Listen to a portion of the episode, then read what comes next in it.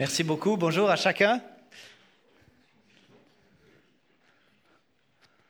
Ça me fait plaisir d'être à nouveau ici euh, dans cette salle, d'être euh, avec vous. Euh, oui, on était pendant trois semaines, pour ceux qui ne le savent pas, on était pendant trois semaines aux États-Unis en train de, visiter la famille de, de Rebecca. C'était la première fois qu'on pouvait présenter notre fils à son grand-papa, à ses oncles et tantes des États-Unis. Donc euh, c'était vraiment un temps qui était réjouissant, qui était bon. Euh, peut-être vous savez qu'on était un peu stressé par rapport au voyage en avion. Je peux vous dire que ça s'est passé très très bien, que Jamie euh, il s'est il s'est très bien comporté en fait. C'était parfait. On n'a rien à dire. Il y a quelqu'un à la fin du vol qui est venu vers nous. Il se comporte vraiment bien, votre enfant. Vous l'avez bien éduqué. Merci, merci beaucoup. Je ne sais pas si on a fait grand-chose pour ça, mais bon, voilà quoi. On était, on était vraiment euh, reconnaissants. Ça s'est très bien passé. On a passé des bons temps en famille. On a même fêté Noël en février. Ils avaient laissé le sapin de Noël, l'immense sapin de Noël. C'était, génial. J'ai découvert d'ailleurs quelque chose que, que, qui faisait une tradition de leur famille, en fait, que je ne connaissais pas. C'est que dans le sapin de Noël, il y a un grand clou comme ça qui est caché au milieu du sapin. Et puis c'est pour se rappeler de ce que Jésus, euh, la mission de Jésus, de ce qu'il a fait pour nous, pourquoi il est venu à Noël. Et euh, en tout cas, j'ai trouvé ça, j'ai trouvé ça très beau. Euh, une chose que j'ai pu faire là-bas aussi aux États-Unis, c'est de, de, prêcher dans l'église de mon beau-papa. j'ai prêché en anglais. Euh, j'étais un peu obligé de le faire parce que si on demande à Rebecca de prêcher ici en français, euh, je serais un hypocrite de ne pas le faire euh, en anglais. J'étais un peu stressé, je dois vous avouer, et puis ça s'est très bien passé. C'était, c'était, super, c'était un bon temps. Et puis là-bas, c'est un peu différent hein, quand on prêche. je dis bonjour, vous allez bien, tout le monde dit Amen, preach, des choses comme ça. Enfin, les gens sont. sont... Ici, chez nous, on on écoute, on fait comme ça quand on, est vraiment enthousiaste de ce qui se dit, on fait.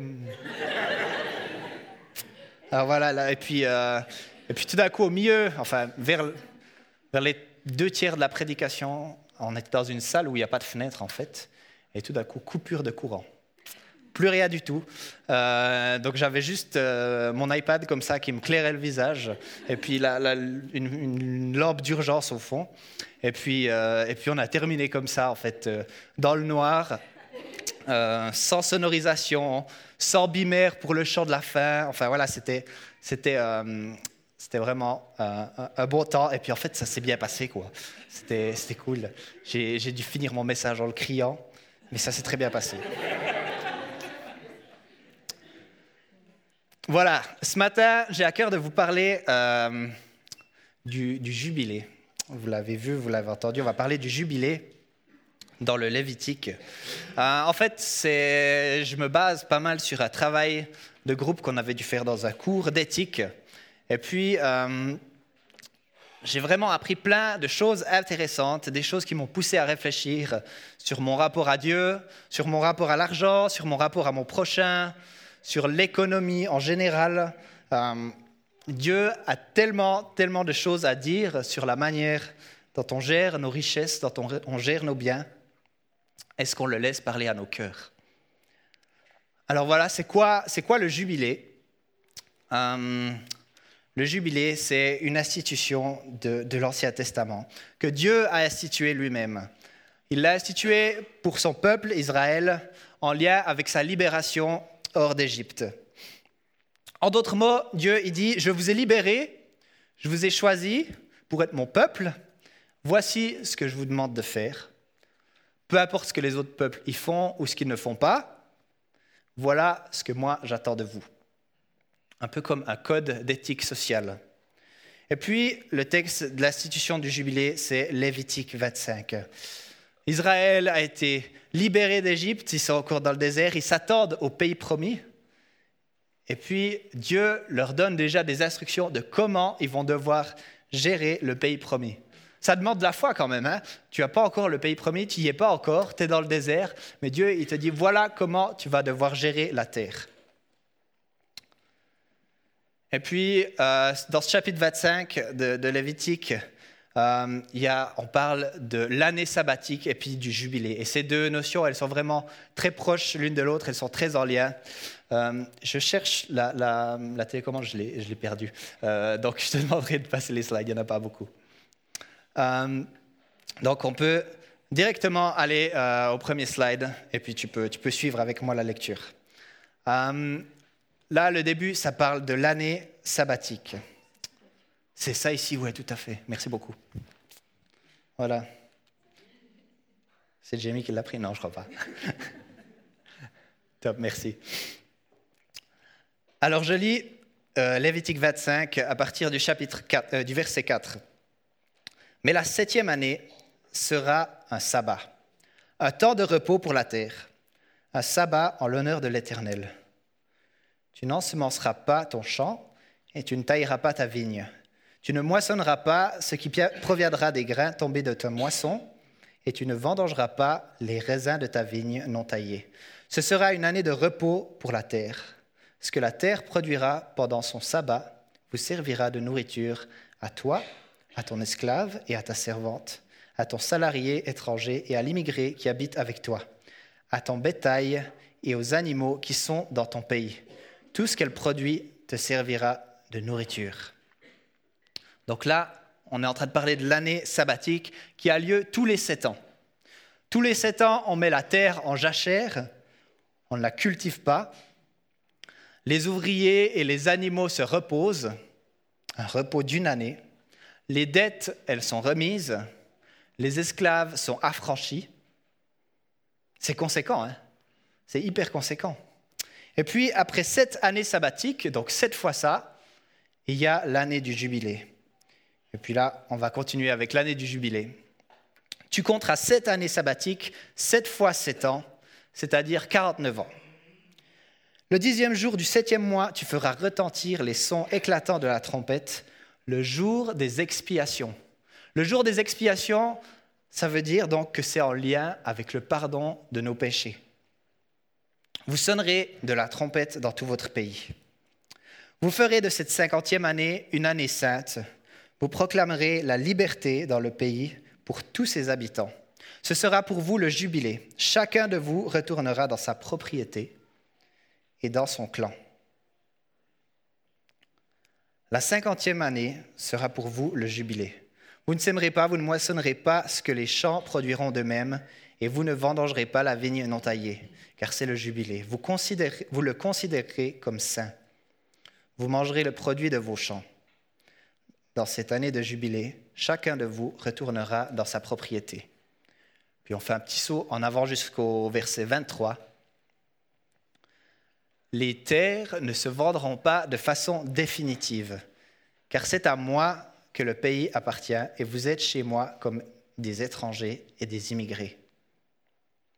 Dans tout le pays, vous aurez la possession, dont vous aurez la possession, vous établirez un droit de rachat pour les terres. Si ton frère devient pauvre et vend une portion de sa propriété, celui qui a le droit de rachat, son plus proche parent, viendra et rachètera ce qu'a vendu son frère. Si quelqu'un n'a personne qui ait le droit de rachat et qu'il se procure lui-même de quoi faire son rachat, il comptera les années depuis la vente, remboursera la différence à l'acheteur et retournera dans sa propriété. S'il ne trouve pas de quoi lui faire ce remboursement, ce qu'il a vendu restera entre les mains de l'acheteur jusqu'à l'année du jubilé. Lors du jubilé, il retournera dans sa propriété et l'acheteur en sortira.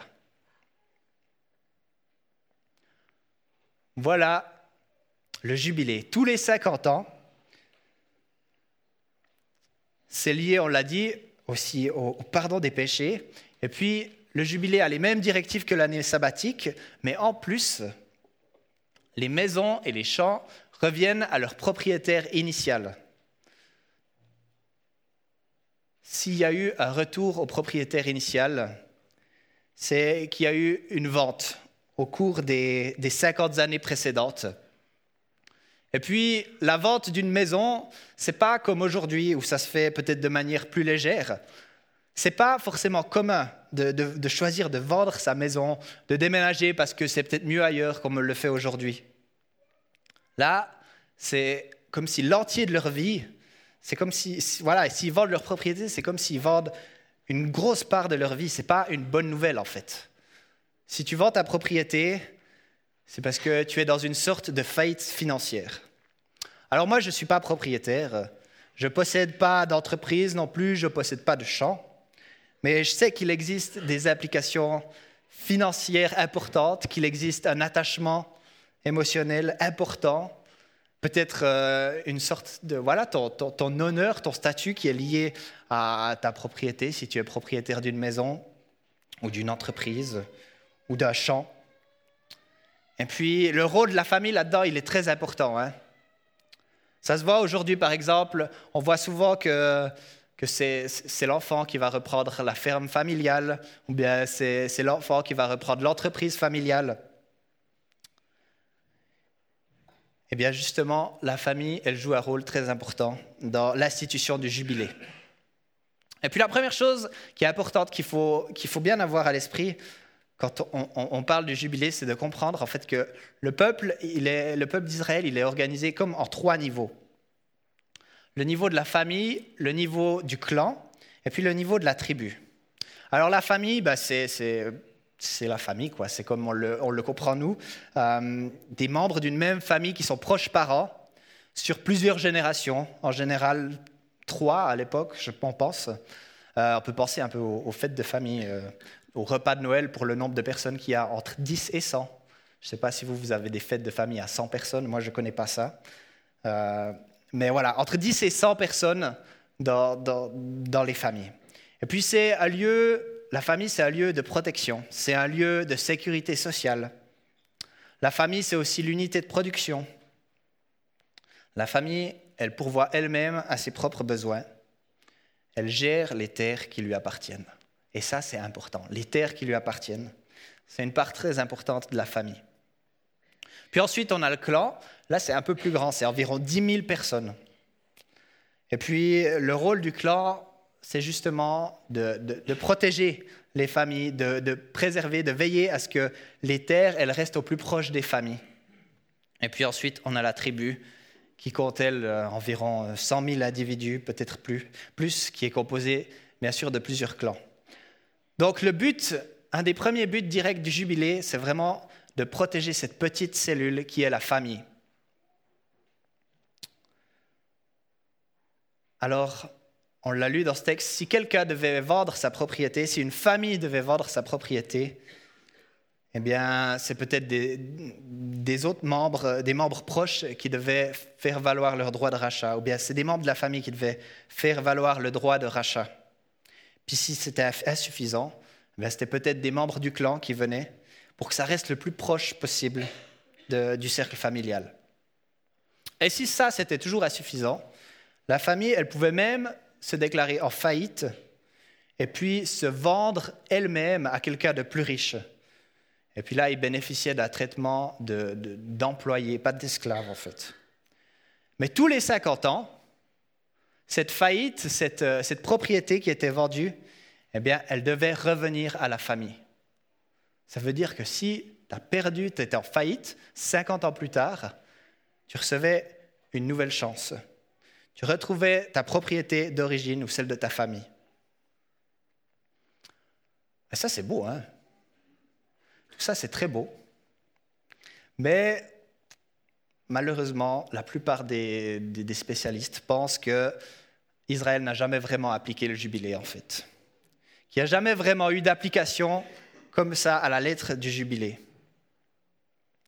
Pourquoi? Bah, C'est quelque chose d'exigeant. C'est très exigeant. C'est peut-être une trop bonne nouvelle pour les pauvres et c'est peut-être une trop mauvaise nouvelle pour les riches. Mais le jubilé a beaucoup, beaucoup de choses à nous communiquer. Et puis ce matin, j'aimerais y aller par quatre angles de ce que le, jubilé veut nous communiquer par rapport d'abord à nos richesses, trois angles par rapport à nos, richesses. L'angle théologique, l'angle économique et puis l'angle social. Et puis ensuite, on va aussi voir le rapport entre Jésus et le jubilé. le rapport aux richesses que le jubilé veut communiquer par rapport à l'angle théologique.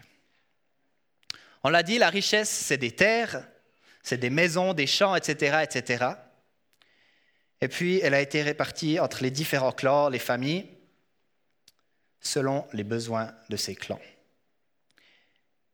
La terre ne se vendra pas à titre définitif, car le pays est à moi, car vous êtes chez moi comme immigrant et comme résident temporaire.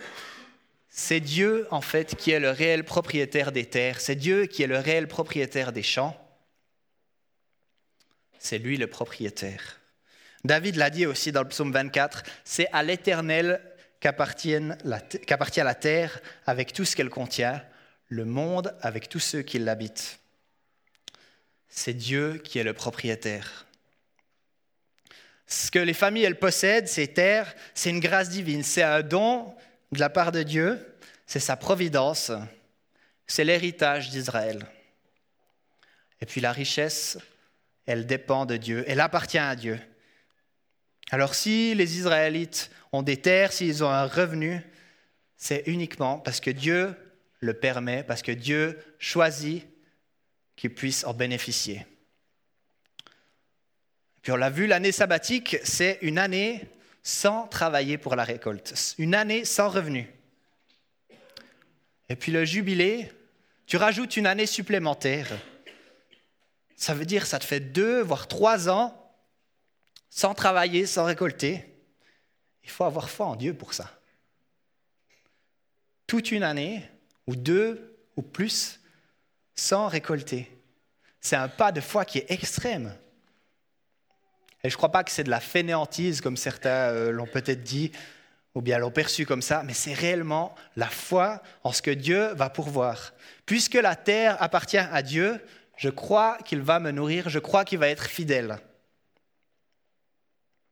Et aujourd'hui, est-ce que je suis capable de dire, cet argent que j'ai sur mon compte en banque, ce n'est pas vraiment le mien le salaire que je reçois à la fin du mois, celui pour lequel j'ai travaillé, en fait, c'est Dieu qui pourvoit. Ce n'est pas vraiment le mien. La terre et tout ce qu'elle contient appartient à l'Éternel. La terre et tout ce qu'elle contient appartient à l'Éternel. Est-ce que tu peux dire ça de l'argent qui est sur ton compte en banque? Est-ce que, est que je place mon assurance dans ma richesse, dans ma fortune? Si aujourd'hui Dieu te demande de faire un don qui est conséquent, peut-être un don vraiment considérable, est-ce que tu vas le faire? Une année sans récolte, c'est énorme. C'est quand même beaucoup. Ou bien ne pas recevoir en retour l'argent que quelqu'un te doit. C'est quand même énorme, ça te demande beaucoup. Alors je sais bien qu'aujourd'hui, Dieu ne nous demande pas à tous maintenant de donner notre argent comme ça, mais, mais je crois que Dieu nous appelle à faire des pas de foi radicaux bien plus souvent que ce qu'on le fait. Bien plus souvent que ce qu'on le pense. Dieu nous appelle à une vie généreuse, à une générosité qui est extravagante, une générosité qui va au-delà de l'inconfort, parce qu'une année sans récolte, c'est vraiment inconfortable quand on y pense. Dieu demande à son peuple un pas de foi énorme. Une foi en sa providence et pas une foi dans la maximisation des profits. Pas une foi dans la maximisation de ton compte en banque. C'est pas j'ai plus d'argent donc je suis en sécurité. C'est j'ai Dieu et c'est lui qui est ma sécurité. Si Dieu il me demande de donner cet argent, c'est qu'il garantit qu'il est avec moi, qu'il est là pour pouvoir à mes besoins. On l'a chanté ce matin. Tu es maître des saisons, le fruit abondera. Tu es maître des saisons, le fruit abondera. Il faut avoir de la foi pour, pour vivre ça. Et par le jubilé, Dieu a dit à Israël que tous les 50 ans, si tu as acquis une, ou bien si tu as accumulé des terres, des richesses, tu dois les rendre à Dieu en les redonnant à la famille propriétaire initiale. Redonner ce que tu as acquis. Redonner. Je crois que ça montre ici la vraie valeur de l'argent. Dieu dit que ni la terre ni les gens peuvent être vendus définitivement. Tu dois redonner. Tu ne vendras pas définitivement parce que la terre, ce qu'elle, contient, appartient à Dieu. C'est Dieu qui l'a créée. Il l'a créé, la terre. Tout ce qui a été créé, ça a un temps limité. Les arbres qui sont dehors, là, qu'on voit, ils ont un temps limité. Moi-même, j'ai un temps limité. L'église ici a un temps limité, l'arsenal a un temps limité. Et l'argent, l'argent aussi a un temps limité. Le capital a un temps limité. Pourtant, j'ai l'impression que souvent, on traite l'argent comme si c'est quelque chose d'éternel, comme si c'est quelque chose qui va toujours durer, quelque chose qui a une croissance éternelle. Et puis je crois qu'attribuer à l'argent une croissance éternelle, c'est comme de, c'est de l'idolâtrie. C'est pas comme, c'est de l'idolâtrie. Pourquoi est-ce que le capital qui grandit, qui grandit, qui grandit, et les dettes qui grandissent, qui grandissent, ils n'auraient pas aussi leur temps?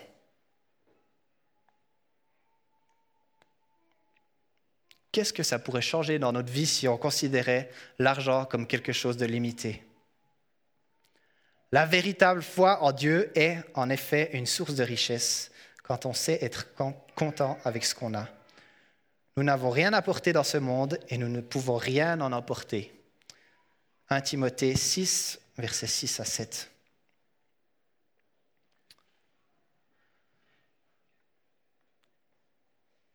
Je ne crois pas qu'on puisse dire que l'argent, il n'est pas limité dans le temps. Et puis le danger de faire de l'argent une idole, il est vraiment grand. Jésus l'a dit lui-même, vous ne pouvez pas servir Dieu et l'argent. Ça, c'est la version second 21. C'est la version qui est assez soft, je trouve. Vous ne pouvez pas servir Dieu et l'argent. Et puis, la nouvelle Bible second, elle va le traduire comme ça. Vous ne pouvez pas être esclave de Dieu et être esclave de mammon. Ah oui, ça c'est fort quand même. Hein être esclave de Dieu et être esclave de mammon en même temps. Considérer l'argent comme une ressource limitée dans le temps, ça a beaucoup d'applications, je crois.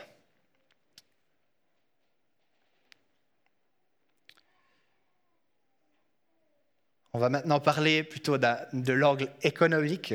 Et je me sens peu, très très peu qualifié pour parler de ça. Je ne connais pas bien l'économie. Euh, mais je pense qu'il y a vraiment des principes, des principes qu'on peut en tirer. On l'a vu le rachat des propriétés de ceux qui entrent en faillite, eh ben, si on continue comme ça, c'est quelque chose hum, qui peut pousser à une centralisation des terres, une centralisation parmi les quelques familles les plus riches, et puis affaiblir ceux qui sont plus pauvres en les mettant dans une dépendance, voire arriver jusqu'à un monopole. Alors, euh, aux États-Unis, j'ai joué pour la première fois au vrai Monopoly, celui des adultes. Et puis Rebecca, elle a vraiment tout asphyxié. J'ai pas fait long en fait. Quand j'avais, quand elle a eu toutes ses propriétés, et puis moi j'avais un petit peu d'argent, j'ai tenu quelques minutes, mais elle a tout asphyxié. Le monopole total. Alors euh, la vie, c'est pas le Monopoly, heureusement. C'est un petit peu plus euh, compliqué que ça. Mais eh bien, je crois que le jubilé, il est là pour prévenir quelque chose comme ça puisque les, euh, richesses, les richesses, elles reviennent au propriétaire initial. Si Dieu demande de remettre les terres, les richesses à plat, c'est peut-être parce qu'au bout d'un moment, il dit ça suffit. Ça suffit. Autant d'argent, c'est pas nécessaire. Autant de richesses, c'est trop, ça suffit. Et puis le capitalisme poussé à, outrance, eh bien, il crée des, inégalités qui sont folles. J'ai regardé le journal et puis euh, j'ai entendu ça. Certains chiffres estiment que les 26 personnes les plus riches du monde, elles possèdent autant que la moitié du reste de l'humanité. Ça veut dire, ça veut dire quoi? Les trois premiers rangs ici, c'est 26 personnes environ, peut-être plus, 3-4 premiers rangs, ils possèdent autant que la moitié de l'humanité. Mais c'est inacceptable. C'est pas possible ça. C'est pas normal. Et puis j'aurais été intéressé de trouver ces chiffres pour la Suisse. Euh, je ne les ai pas trouvés. Je ne sais pas si notre pays est vraiment à recommander pour ça ou pas. Je vous laisserai faire votre avis. Ça suffit. Peut-être autant d'argent, c'est trop. Alors, on le sait, le capitalisme, ce n'est pas une vraie solution. Le communisme, à l'extrême opposé, encore moins. On l'a vu au cours de l'histoire. Quelles sont les, alternatives? Est-ce qu'il en existe? Eh ben, Je pense que le jubilé, il offre quelques pistes, vraiment. Les propriétés privées qui retournent aux familles. On évite un écart qui grandit trop entre les riches et les pauvres. Ils ne peuvent pas s'enrichir, s'enrichir, s'enrichir, s'enrichir sans fin. Et puis, il y a une protection sociale pour les plus faibles, pour les familles. Il y a vraiment de la matière à réflexion. Qu'est-ce qu'on pourrait proposer par rapport à ça? Cela suffit. Et pour toi et pour moi, dans notre manière de consommer, d'amasser de l'argent sur nos comptes en banque, d'accumuler des richesses, quand est-ce que Dieu dit ça suffit? Est-ce qu'on arrive à reconnaître les moments où Dieu dit ça suffit? Tu n'en as pas besoin d'autant. Il y en a d'autres qui en ont vraiment besoin. Toi, tu n'en as pas besoin d'autant.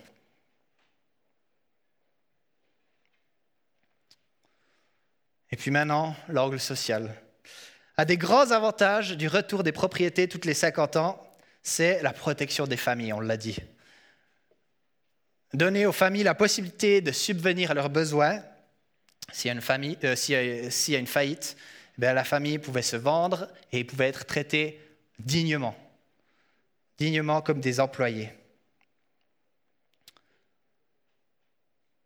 Et comme on l'a dit, elles sont sur trois générations, les familles en général. Donc si c'est les parents qui étaient responsables, par exemple, de la faillite, eh bien, ils devaient en assumer la responsabilité en, justement en allant travailler chez quelqu'un d'autre. Et puis c'est peu probable que 50 ans plus tard, c'est le même parent qui récupère la propriété, en fait, si on y réfléchit. 50 ans plus tard, c'est sûrement leurs descendants qui, eux, ne sont pas responsables de ce qui s'est passé dans le passé, qui ne sont pas responsables de la situation dans laquelle ils sont, qui reçoivent en fait une nouvelle chance, une nouvelle chance d'être autonomes. C'est beau ça. Tu ne dépends pas des erreurs de tes ancêtres.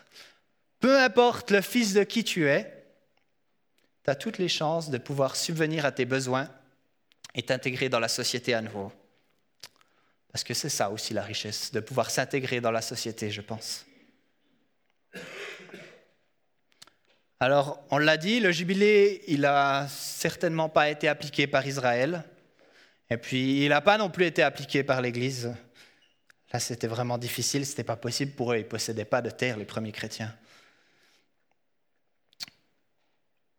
Et puis, ce qu'elle a fait, l'Église, par contre, c'est qu'elle a appliqué ce que certains ont appelé l'esprit du jubilé. L'esprit du jubilé en son sein, à l'intérieur d'elle-même. En Acte 4, verset 34, il disait, Il n'y avait aucun nécessiteux parmi eux aucun nécessiteux parmi eux. Les premières églises aussi, en général, elles prenaient vraiment soin de garder cet esprit du jubilé. L'empereur Julien, c'est environ l'an 360, lui, il n'aime vraiment pas les chrétiens, il les persécutait. Et puis ce qu'il disait des chrétiens, il disait, ces Galiléens, ils nourrissent non seulement ceux qui sont en leur sein, mais ils nourrissent aussi nos pauvres à nous. C'est impressionnant ça quand même, ce que les chrétiens faisaient à l'époque non seulement ils nourrissaient les pauvres qui étaient en leur sein, mais ils nourrissaient les pauvres de leur empereur qui était méchant avec eux, qui les persécutait. Et le gars, il se plaint que les chrétiens nourrissent ces pauvres. Mais bon. avec le rapprochement de l'Église et de l'État, les choses, elles se sont peut-être un petit peu gâtées, je pense. Les riches deviennent plus riches, les pauvres s'appauvrissent de plus en plus. Les dons aux pauvres, c'est plutôt perçu ensuite comme un investissement qui rapporte quelque chose. Et puis, on n'associe plus que le jubilé au pardon des péchés. C'est tout. Après, on n'y pense plus trop à ce que ça applique dans nos richesses, ce que ça applique dans nos possessions. Et puis plus tard, je fais un saut encore dans l'histoire de l'Église. Si on regarde à nos racines anabaptistes, eh bien, eux, ils ont appliqué des systèmes, je pense, qui sont vraiment dans l'esprit du jubilé, ou bien avant que l'État mette en place des caisses sociales, des, choses pour prendre soin des pauvres, eh bien, ils ont mis ensemble des caisses, euh, des caisses pour, pour euh, subvenir aux besoins des pauvres, non seulement les pauvres au sein de l'Église, mais aussi en dehors de l'Église. Et comme je l'ai dit, bien avant que l'État instaure un système de sécurité sociale ou quoi que ce soit. Alors aujourd'hui, quel message pour l'Église? Comment est-ce que notre Église, ou l'Église en général, peut proposer des alternatives économiques?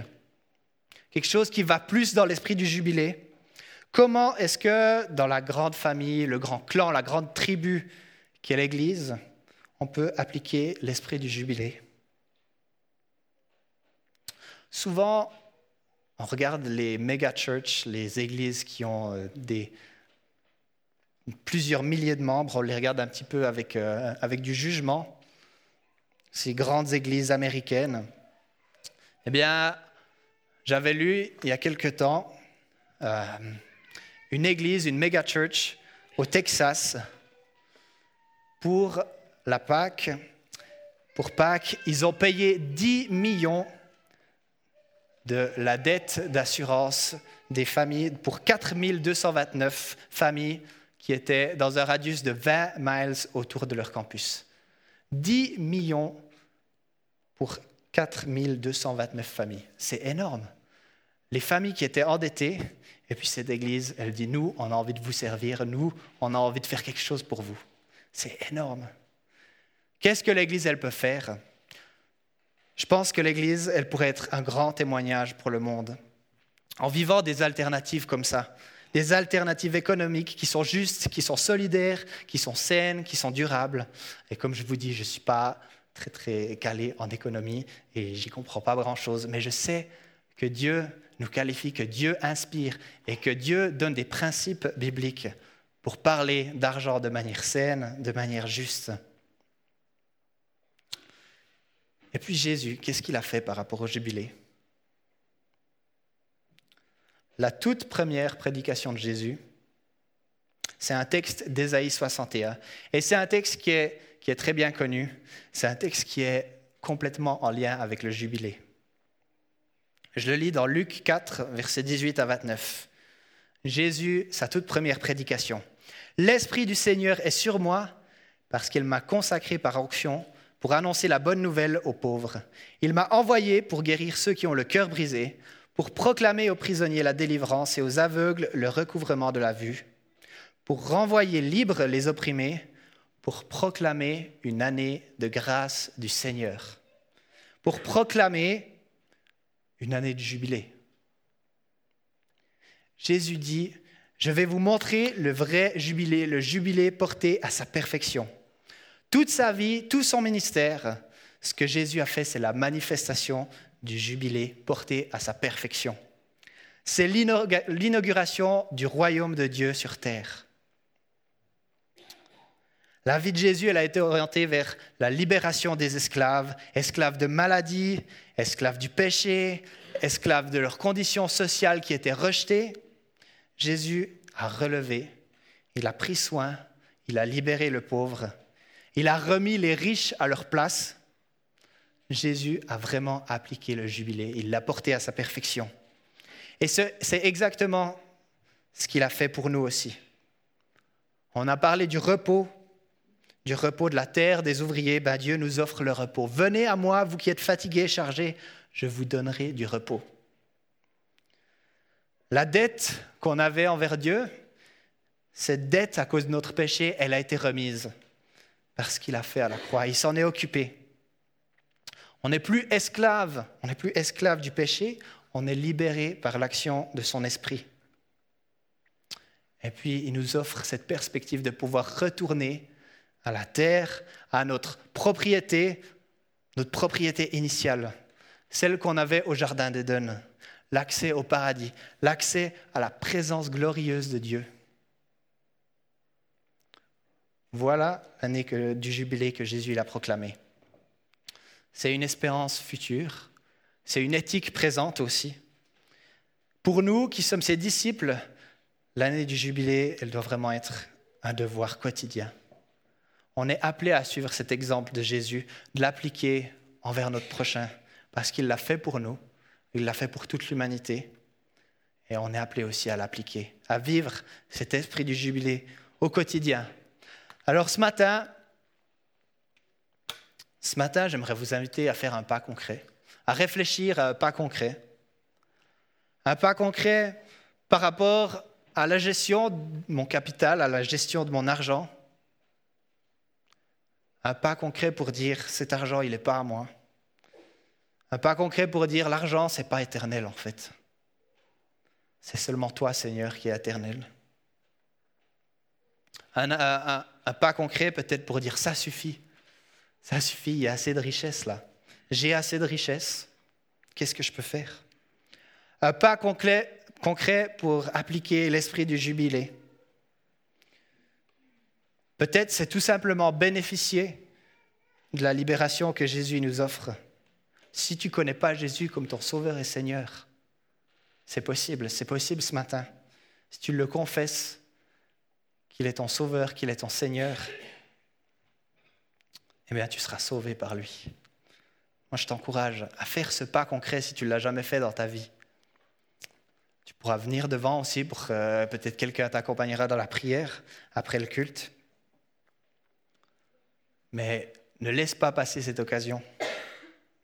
Faire un pas concret aussi envers un prochain qui est dans quelque sorte de besoin. Faire un pas concret en ayant une idée nouvelle pour que l'Église soit une lumière. Médite cette idée, pense-y, rumine-la, tourne-la dans tous les sens. On a besoin d'idées concrètes pour incarner des nouvelles alternatives, pour être des lumières. Un pas concret.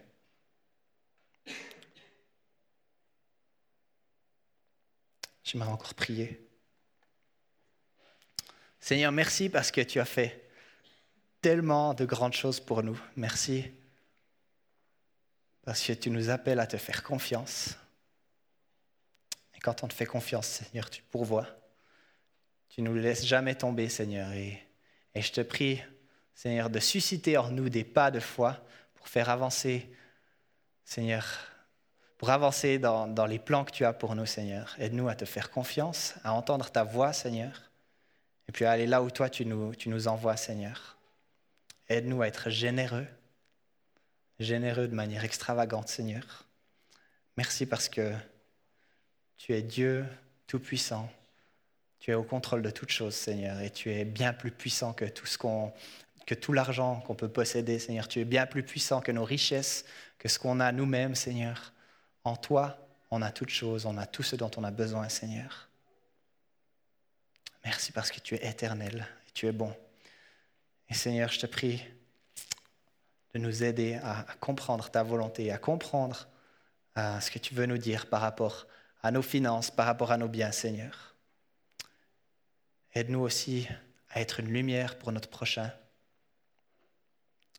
à être, Seigneur, des personnes qui aident, qui font avancer ton royaume, qui font du bien à ceux qui sont pauvres, qui apportent la justice là où il y a de l'injustice, Seigneur. Conduis-nous pour comprendre ta volonté et ce que tu veux faire, Seigneur, ce matin. Gloire à toi, Jésus. Amen.